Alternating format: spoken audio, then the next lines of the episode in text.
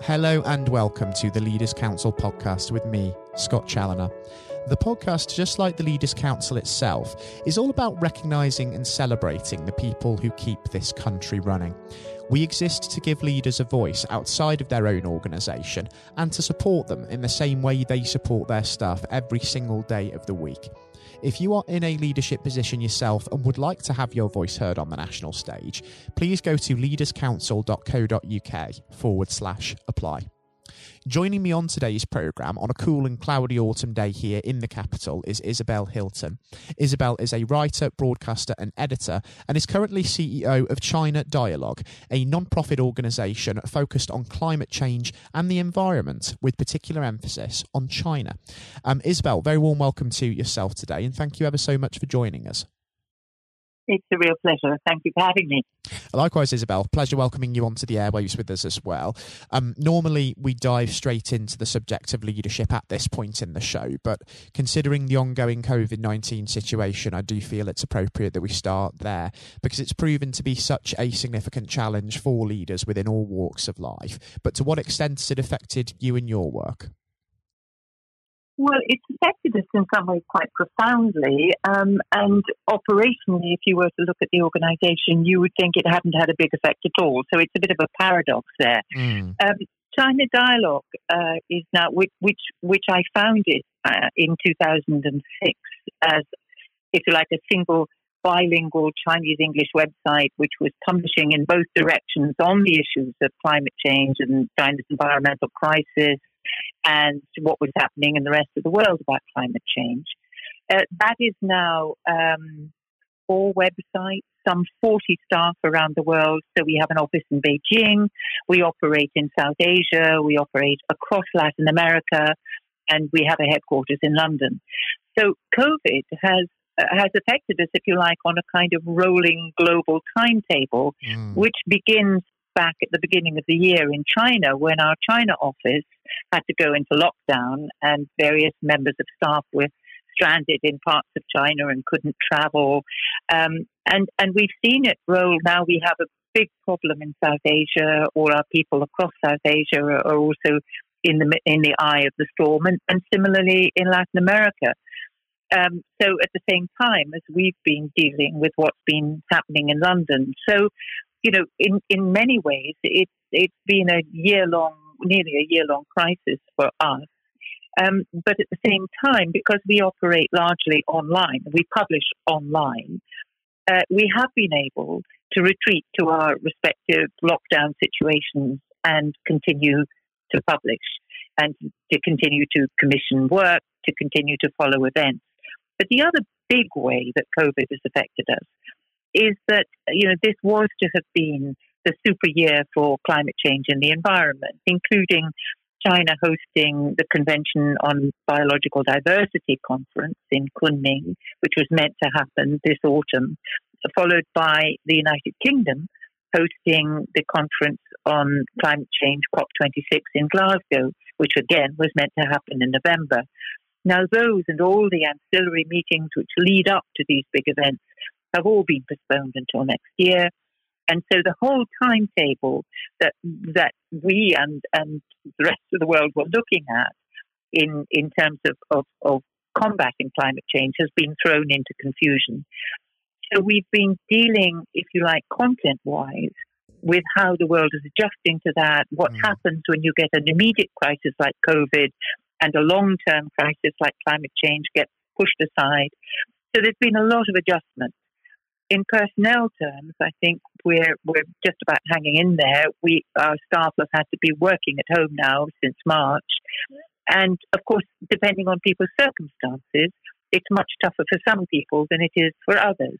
My children left home some years back, uh, but I have staff with very young children, and they've been trying to work and look after their children, or in some cases, do homeschooling and it's been extremely tough. You know, I they have been pretty magnificent, but I don't underestimate how difficult this has been. So, you know, mm. we were looking forward to getting back to a, some kind of normal, but I think that's going to be a little while yet. It certainly is, isn't it? Because even when there is hopefully a working vaccine in place, there's no guarantee that it's going to be a magic bullet, and it could take some time for us to revert to uh, the way things were.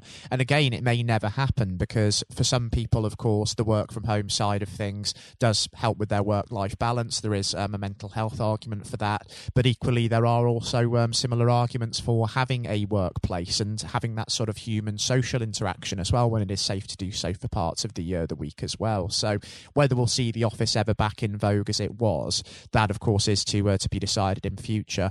Um, but it is a challenge, isn't it? Um, nonetheless, the uh, the work from home scenario and having to lead from a distance as well, because it isn't a one size fits all approach, like you say there. No, it's it's it's not one size fits all, and I think that there are aspects of look. Nobody likes traveling in the rush hour. Nobody likes the commute. There are mm. aspects which which people are very glad to say goodbye to. But on the other hand, you know, we're a team in London of maybe 14, 15 people, and keeping that team together uh, is is really important. We all get on. We've been, you know, we were, it functioned very well on a, on a, you know as small teams have to do. Um, and keeping people kind of engaged in that um, sort of social professional uh, uh, bubble is, is really important. So you know, we have a, a team meeting every morning on Zoom for about 20 minutes where everyone briefs everyone else on what their, how their day looks and, and what they're doing, and we can sort of iron out any bottlenecks or problems that have arisen. At the same time, that core London team is having to coordinate, in one case with Latin America or with South Asia or with China. And so we have quite a kind of extended challenge of keeping the whole organization functioning when we can't meet also, begin, given that, that we do a lot of um, reporting, you know, we do reporting and analysis. If you can't travel, it, it, your reporting becomes a bit of a challenge, you know, and, and people can't travel. So how do you how do you know what's happening in the Amazon with a Chinese factory if you can't get to the Amazon? So, you know, there are quite long term issues here in terms of how people do their jobs and what what the new normal will look like, I mm. am not persuaded that things will go back to the way they were. I think we will look back at this and it'll be a bit like older generations saying, oh, before the war, then after the war. Although, you know, the metaphor can be, can be overused, but I do think this is a big rupture and that things will be different after this is over. Mm. And you mentioned as well the uh, the climate emergency is a long term issue, sort of being pushed aside by COVID nineteen. However, what it has done is it has amplified um, the national discussion, particularly in the UK, around areas such as sustainability, as well as we've seen when we started the work from home side of things. So, with of course the prime minister now talking about building back better and spearheading a green economic recovery, do you think that maybe there are some positives for the environment that might come about as a result of all of this? Well, I think it's quite important that that be at the front of everybody's minds. I mean, one, one of the mm. things that, that has happened, as you know, in the course of the COVID pandemic is that national treasuries have been emptied um, and, you know, more than emptied in order to deal with the immediate impacts of the pandemic. Mm. There is uh, the truth about sustainability is that in the long term, it delivers lasting prosperity without, you know, depleting natural capital. But in the short term, like any investment, it requires investment. So my my concern has been that we have been throwing money as as we needed to do at this emergency, and when it comes to the question of you know what follows, that the cupboard will be bare. So it is really really important that we combine the, the idea of recovery with these very well argued um, case for sustainability and for serious investment. We were already way behind the timetable on what we need to do on climate. And this is both a crisis and an opportunity. So, you know, things will be different. Let's make sure that they're different in a way that is positive for generations to come. And we're not just trying to sort of get growth back by pouring concrete and, and doing things which in the long term are going to be um, are going are really not going to help. So that I think is is absolutely critical. There is there has been quite a lot of uh, assessment so far mm. of the of various recovery packages and how many of them really are green. And, you know, there are aspects of the British one, as far as we can see it, um, which are okay, and there are some aspects which are not okay. Um, so I think we need to keep a really tough um, look at, at what countries are doing. In China, for example, there's a lot of rhetoric about green recovery. And again, aspects of it are green, but quite substantial aspects are simply traditional, you know, burning coal and pouring concrete. And that is not what we need. The European Union has perhaps the most convincing uh, comprehensive program for a green recovery, but they could all be improved. They certainly could for sure, and it's going to be interesting to see just what sort of shape the green economic recovery does start to take over the next few months and indeed years. And of course, you also mentioned the importance of making sure that we do get this right for the younger generations of people out there that will be inheriting the planet. And it is also apparent at this time that there will be a lot of youngsters probably listening to this podcast and looking on um, at the current economic situation and are probably feeling very downhearted by what COVID is doing to the economy and doing to their employment employment prospects. So, as a leader in your own right, um, Isabel, do you have any sort of messages of inspiration for those youngsters to really get them to pick their heads up and embark on the road to success, even in this trying time? Well, it's certainly tough, and uh, you know, for any young person trying to make a, a, a start in life, it, it's pretty hard, and you know, it will be worse. I think in the coming year, we will see more business failures, we will see more uh, people losing their jobs. And it's quite, I don't want to be glib about this because I really wouldn't underestimate the challenge. On the other hand, I would say that the old system was leading us down a very dangerous path. If we look at uh, mass extinction, if we look at the exhaustion of natural capital, and if we look at climate change. And to some extent, a disruption really does create opportunity. We would never have imagined that a Tory government would be spending public money the way this one has been spending public money this year. And that's a product of the crisis. So in every crisis, that it opens up new ways of thinking. And I think that we can look to younger generations for the kind of thinking that is going to you know, be very important for their future, but also for all people in any leadership position to see what what the future could look like and to see what young people will make of this moment. And I would say to them, you know, don't be afraid. This is also their moment. It may look very bleak, it may look very uncertain, but that is the nature of an opportunity. That is the space into which new ideas can flow. And I think that is an incredibly sound piece of advice and also very inspiring for those youngsters that will be listening to this as well, Isabel, for sure. They should certainly heed that message and could do much worse than do that. Um, and thinking about the uh, the future in just a little bit more detail now before we do wrap things up on the uh, the program today. Um, over the course of the year, the next 12 months, we know it's going to be quite a difficult time. And as you say, it could well get worse before it gets better. We do have to negotiate quite a difficult winter, first and foremost. And then by the spring, we may have a vaccine, we might not. There is still a variable there as well. But in an ideal world, where do you see yourself and where do you see China Dialogue being this time in 12 months? And what is it really that you're hoping to have achieved yourselves in that time? Well, so far, China Dialogue has, has weathered this storm. And I think, you know, we, we just have to kind of maintain a steady ship for the next few months.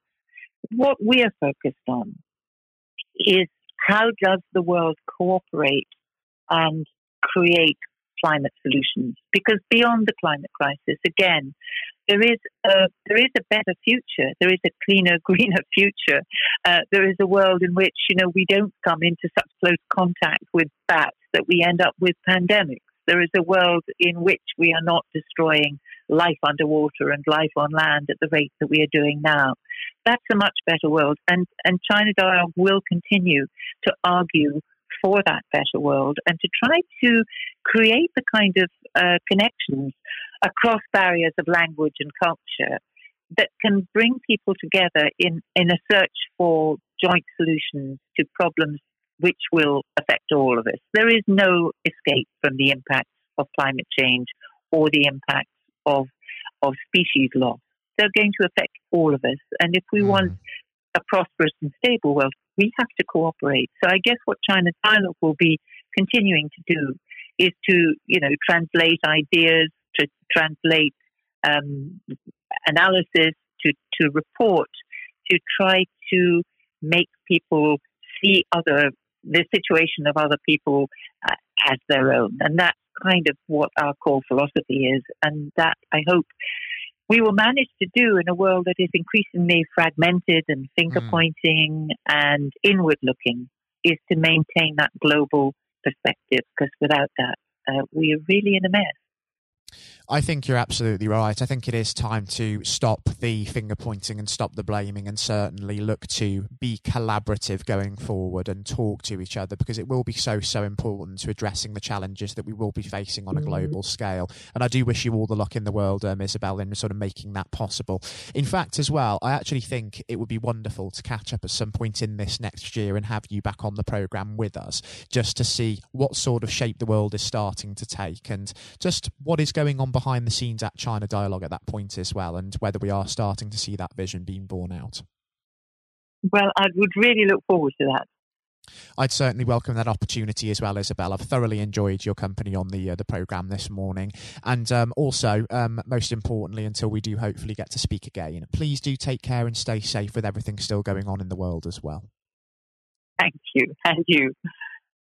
I'd also like to reiterate that message to all of the listeners tuning into today's podcast. Please do continue to look after yourselves, stay well, and be considerate of others because it makes such a key difference in saving lives. It was a pleasure for me to welcome Isabel Hilton, CEO of China Dialogue, onto the programme today.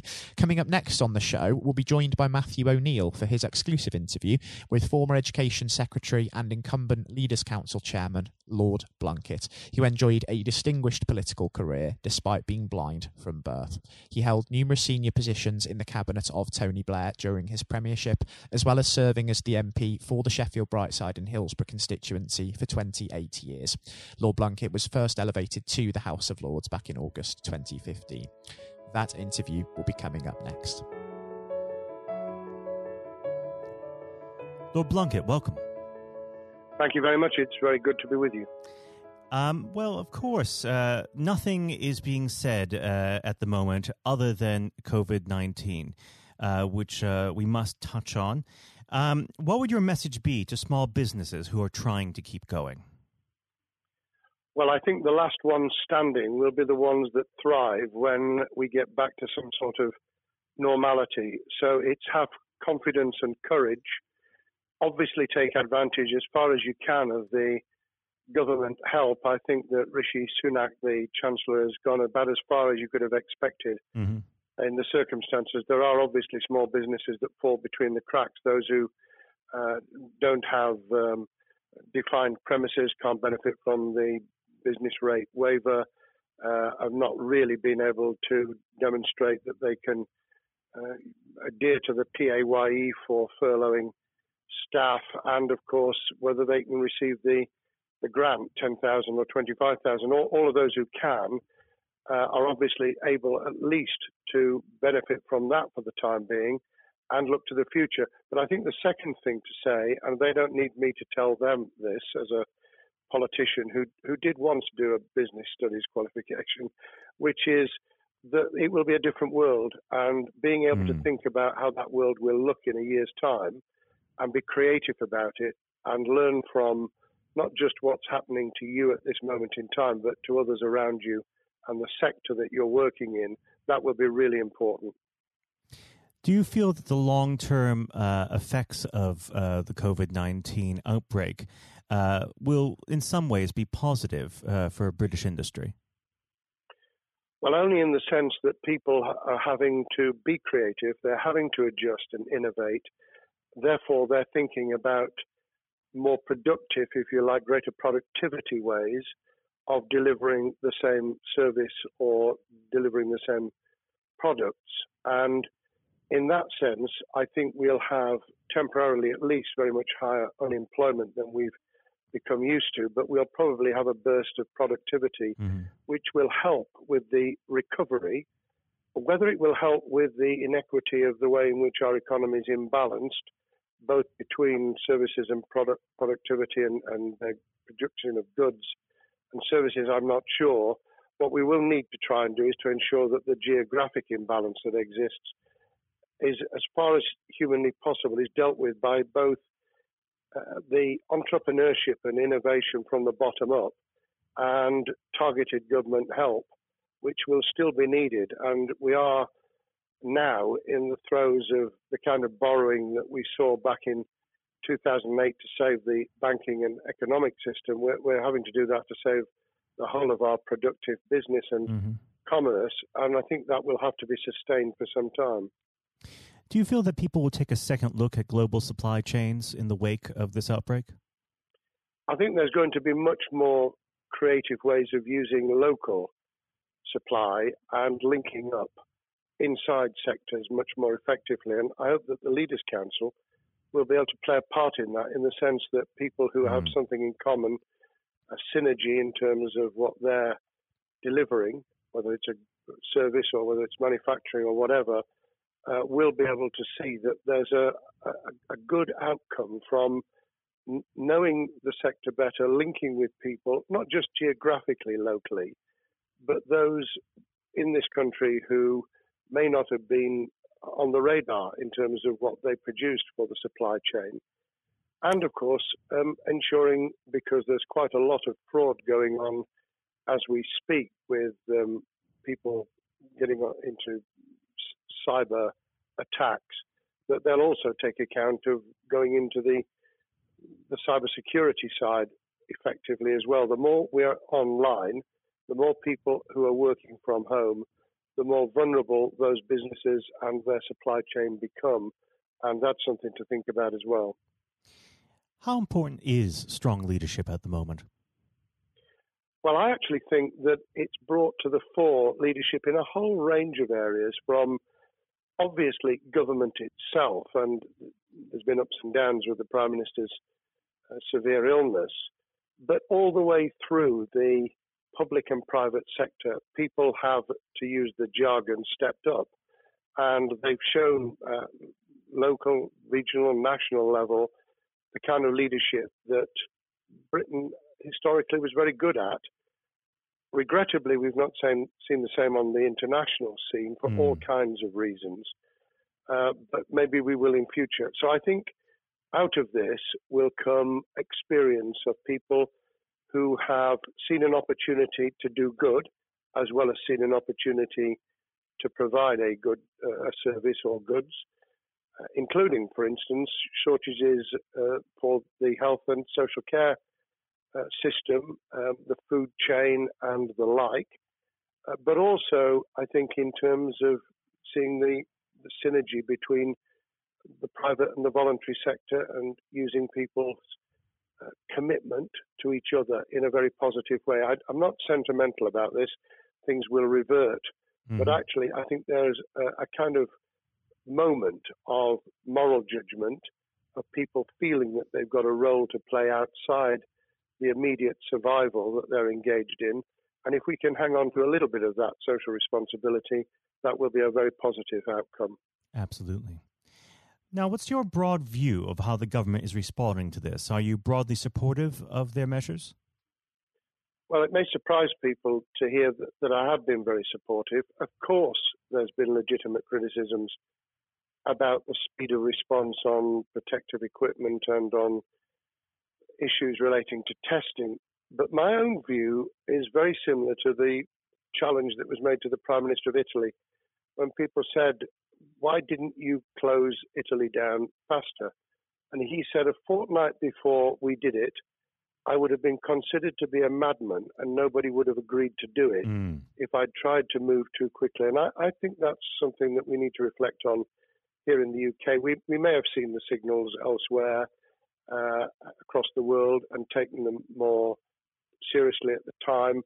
Hindsight is a wonderful thing, but as someone who's uh, had his life in uh, the opposite uh, political party to the, the present government, I think that with some hiccups and mistakes, they've not done a bad job in what has been incredibly difficult circumstances.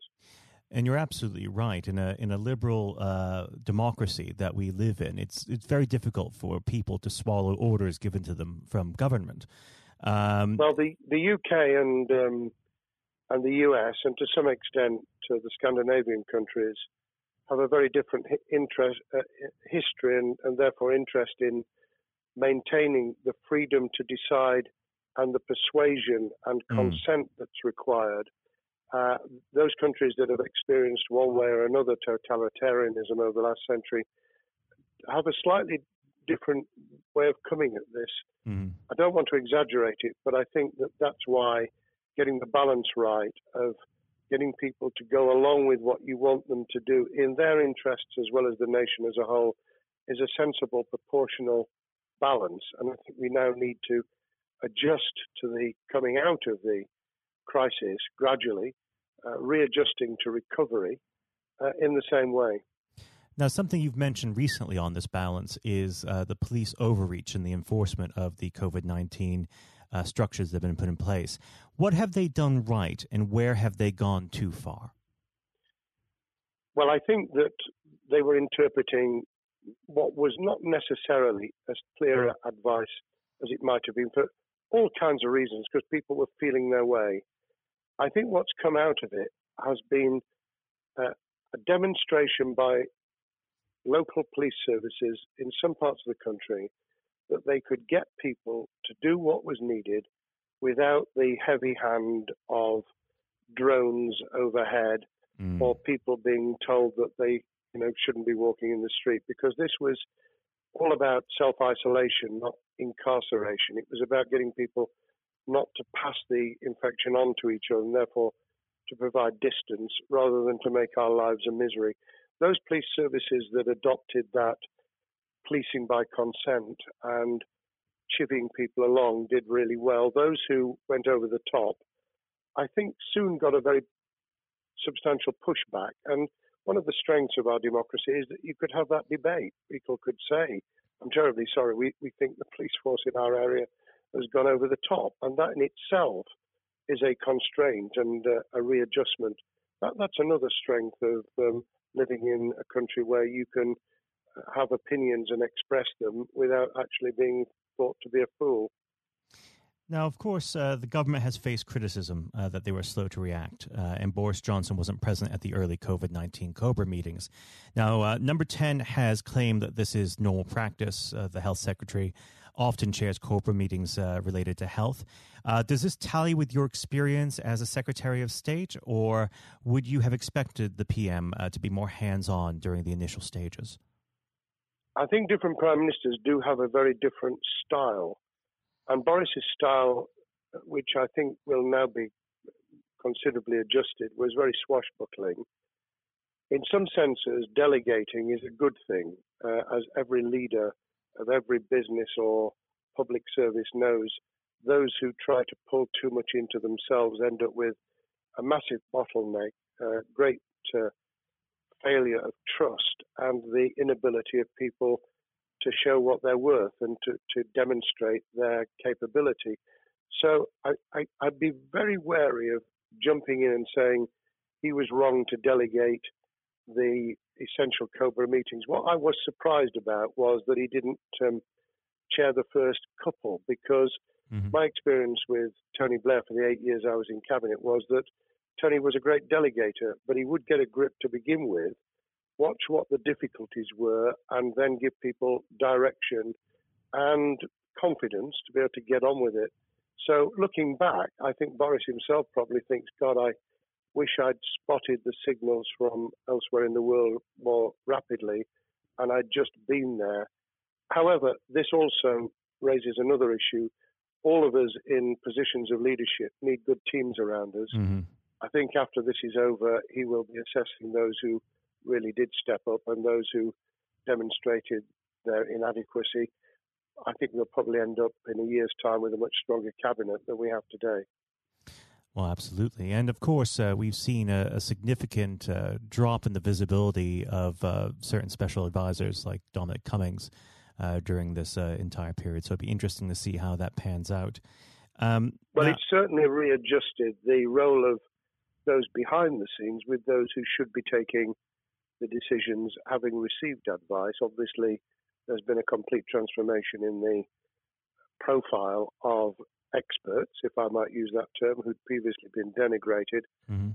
Scientists, medics, people with behavioral science uh, understanding. My only criticism was were we getting wide enough advice? Were we narrowing it too much to a couple of key centres in London? But that's because I've always been adverse to everything being London centric. I think there's great expertise, wisdom, experience out in the sticks, and uh, we should use it. Uh, rightly so. Um, now, was pa- pandemic planning part of your time as a minister, particularly perhaps uh, when you were Home Secretary? Well, it was, but it was on the back of risk arising out of counter-terrorism measures. Right. Uh, I was the Home Secretary for three months when the attack took place in September 2001 on the World Trade Center and beyond. Uh, we did an enormous amount of uh, scenario planning, both desktop and, and real. On the back of that, it was very heavily orientated to future developing terrorism risk.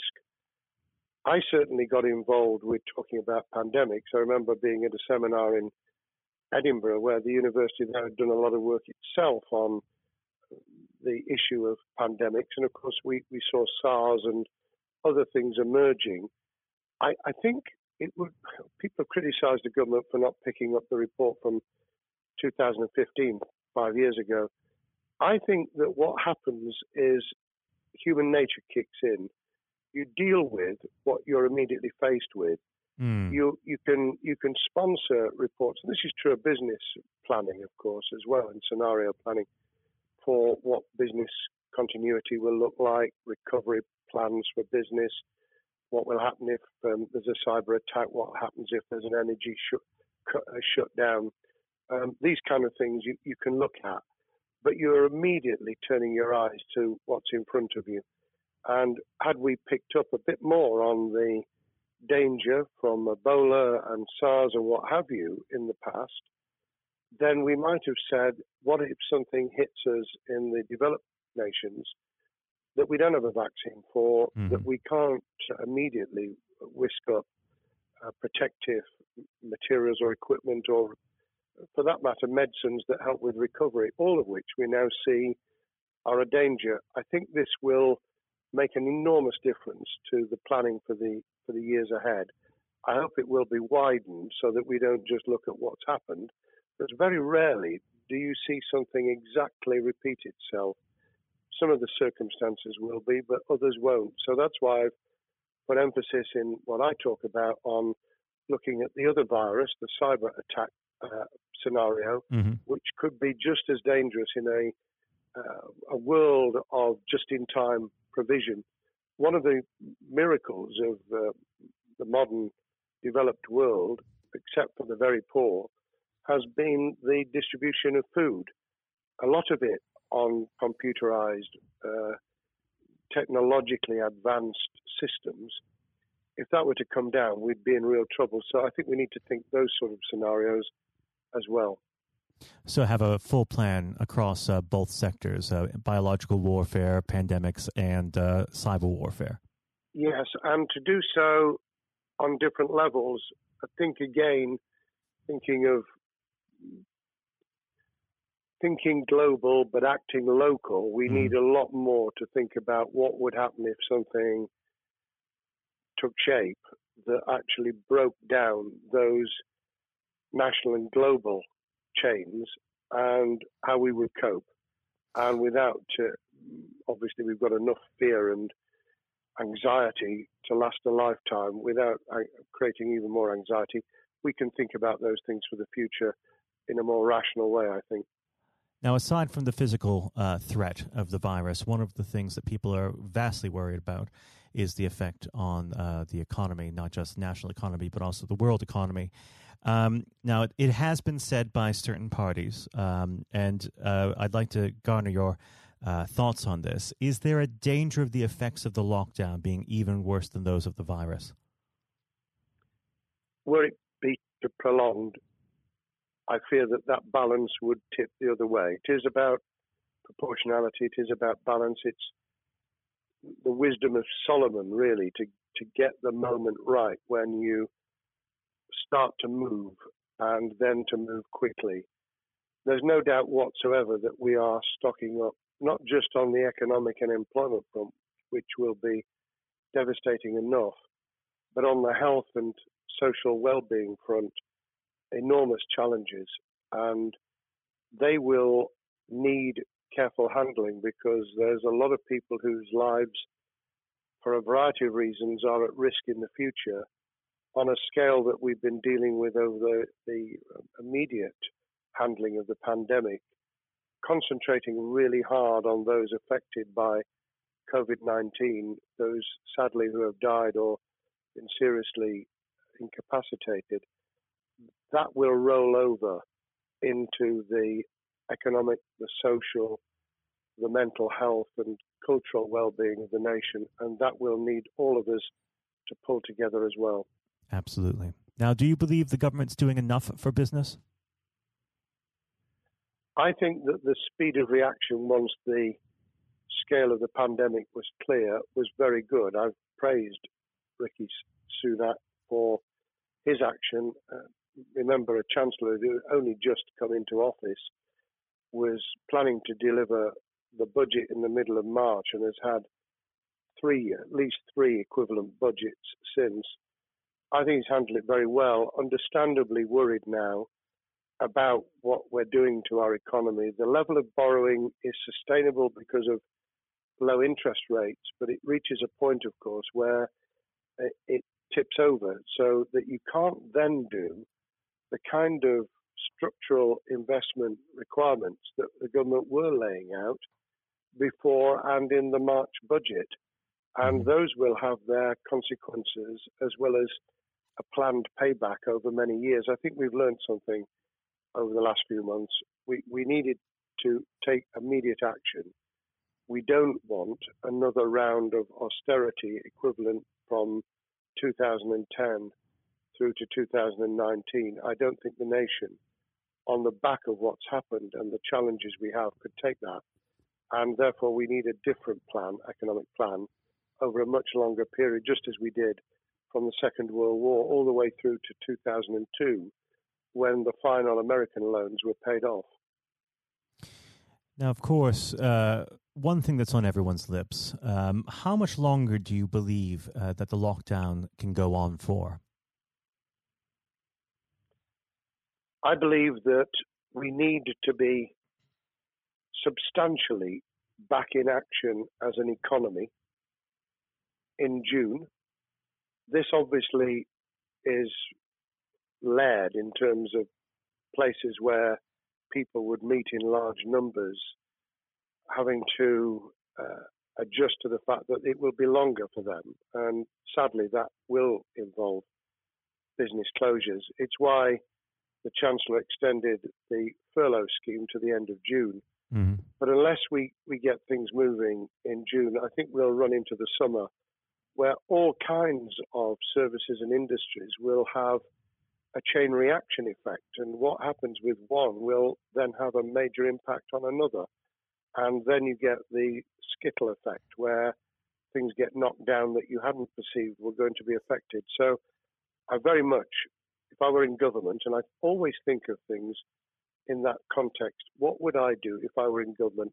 I would be on the side from the second week in May on the side of the Hawks in terms of saying we've got to start moving and we've got to do so with the collaboration and cooperation of the public who have got the message, who did behave, who responded magnificently. Let's try and get back, perhaps, you know, doing things differently for a time, but substantially getting back to business as usual. Unless we do that, then those areas that can't and wouldn't expect to be back in action immediately get pushed further into the middle of the year and the autumn, and then they become unsustainable. Now, of course, um, one of the other major developments we've had recently are the changes in the uh, the Labour Party. So, if we could just uh, speak on the Labour Party for uh, a while. Um, this might sound like uh, an obvious question, but uh, how does uh, Keir differ from Mr. Corbyn? Well, I'm biased because I believe the Labour Party um, has come out of four and a half years of a black hole of a nightmare, mm. where it neither represented a, a, a uh, credible opposition nor uh, an electable government. And the combination was to let those who supported the Labour Party and needed some of its policies uh, let them down very badly. Sir Keir Starmer both is a highly intelligent, uh, professional lawyer who, as Director of Public Prosecutions, led the service well uh, had to take difficult decisions at a time of austerity, understands the world beyond Labour members, but has been able to do business with those who originally supported Jeremy Corbyn mm-hmm. and was able to command support from them. His creation of a balanced shadow ministerial team has been very encouraging. Um, I, I, supported Lisa Nandy, who he's made Shadow Foreign Secretary, because I thought she understood the north of England and uh, the uh, the disaffected uh, Labour former Labour voters. But I believe that Keir has taken on board those who have something really sensible to offer, and I believe he will be both a, a great leader of the opposition more importantly, he will then present himself as a credible alternative prime minister. And all governments need an alternative government at their shoulder. Mm. Uh, it was true of us from 97, and it took the Conservatives some time to recover and to get to that position, but they did, and the Labour Party will, and that's crucial for our democracy. All of us need to understand and appreciate that a living, breathing, functioning democracy requires uh, a credible, confident, and uh, in many ways uh, supportable opposition, as well as a government that we clearly want to do well, because none of us want, as we didn't with the COVID crisis, none of us want the government to fail. We want to see our economy recover. We want our social well-being to t- be taken into account. We want to overcome deep seated inequality and poverty. And we want to do it with enterprise and entrepreneurship and business playing their role. And that is about leadership nationally, locally, in the private and the public sector. People with ideas, with confidence, with the ability to pull teams around them. Above all, to have some idea of what it is they want to achieve and a very good idea as to how to achieve it. Now, of course, one of the biggest problems Sir Keir is facing will be tackling the party's anti Semitism problem. Uh, there has been a recent internal report that has been quite damning. Uh, what's your response uh, to that report, and what does Sir Keir need to do in response? Well, there are two reports. One, which is being produced by the Equality and Human Rights Commission, uh, which he will, and has already indicated, will implement in full. The second was a leaked report put together by the supporters of Jeremy Corbyn, 800 pages of private uh, interchanges on social media, which he has, uh, Keir Starmer set up an investigation to identify uh, who did it, who leaked it, what the content was, does it have any salience and lessons for us, and where necessary, action will be taken. So I hope that uh, as he moved very quickly to reassure the Jewish community, so he will be able to take the necessary steps to back up that reassurance with the kind of actions that says that this was a blight on a historic great political party that all us, all of us were ashamed of. We've been able to put that behind us and to move on to facing the future with confidence. What's the one king, uh, key thing that Sir needs to do to restore Labour as an election winning party? I think Sir Keir Starmer's major challenge is to convince sceptical voters that Labour has not only reverted to a party that they can support because they can see it acting, developing, presenting as a credible alternative government, mm-hmm. but also that the lessons have been learned from the fiasco from 2015 onwards. In other words, there have to be very clear signals of substantial change, not just the right words, not just reassurance that we're not uh, going back to some of the crazier uh, policies, but actually that we've understood why the electorate rejected those policies so substantially in December 2019. If people get that message, they'll understand that the Labour Party has changed, as it did in the 1980s and early 90s, to become the electable government with the greatest majority in historic majority, even greater than 1945, which I was privileged to be able to take advantage of in 1997 when I joined the cabinet. Now, I know what your answer is going to be to this question, but uh, indulge me. Um, do you think Sir Keir has what it takes to be PM? Yes, I do. I think he has the background, he has the experience, he has the professionalism, he has the forensic uh, mindset, and he has the confidence to have put a team around him which will ensure that it will work. And those elements are true of all leaders ideas, the ability to build a team, to have confidence in that team, uh, and to be able to demonstrate leadership in practice, sometimes at the most difficult times. And, you know, the Leaders' Council, those sharing their thoughts with uh, uh, the kind of thing that we're doing now uh, with uh, a podcast, but also joining us in linking up in that network of people who can support and help each other and learn from mm-hmm. each other. That is what needs to be done in politics as it needs to be done in business. Thank well, you very much indeed, Matthew. Well, really thank you for coming on the uh, the program. It's been a, an absolute pleasure, and I look forward to speaking with you again. Thank you very much, and good luck to all those listening in what has been a nightmare scenario. Good luck for the future. Have courage have confidence, and yes, listen to those who know more about business than I ever will. Thank you, Lord Blunkett. Thank you. This has been the Leaders Council podcast. Thank you for celebrating excellence in leadership with us. I've been your host, Scott Challoner. Until next time, goodbye. Thank you for listening to our podcast. The views expressed within the podcast do not reflect the views of the Leaders Council of Great Britain and Northern Ireland, its parent company or subsidiaries, members of staff, or other guests of any other person therein associated.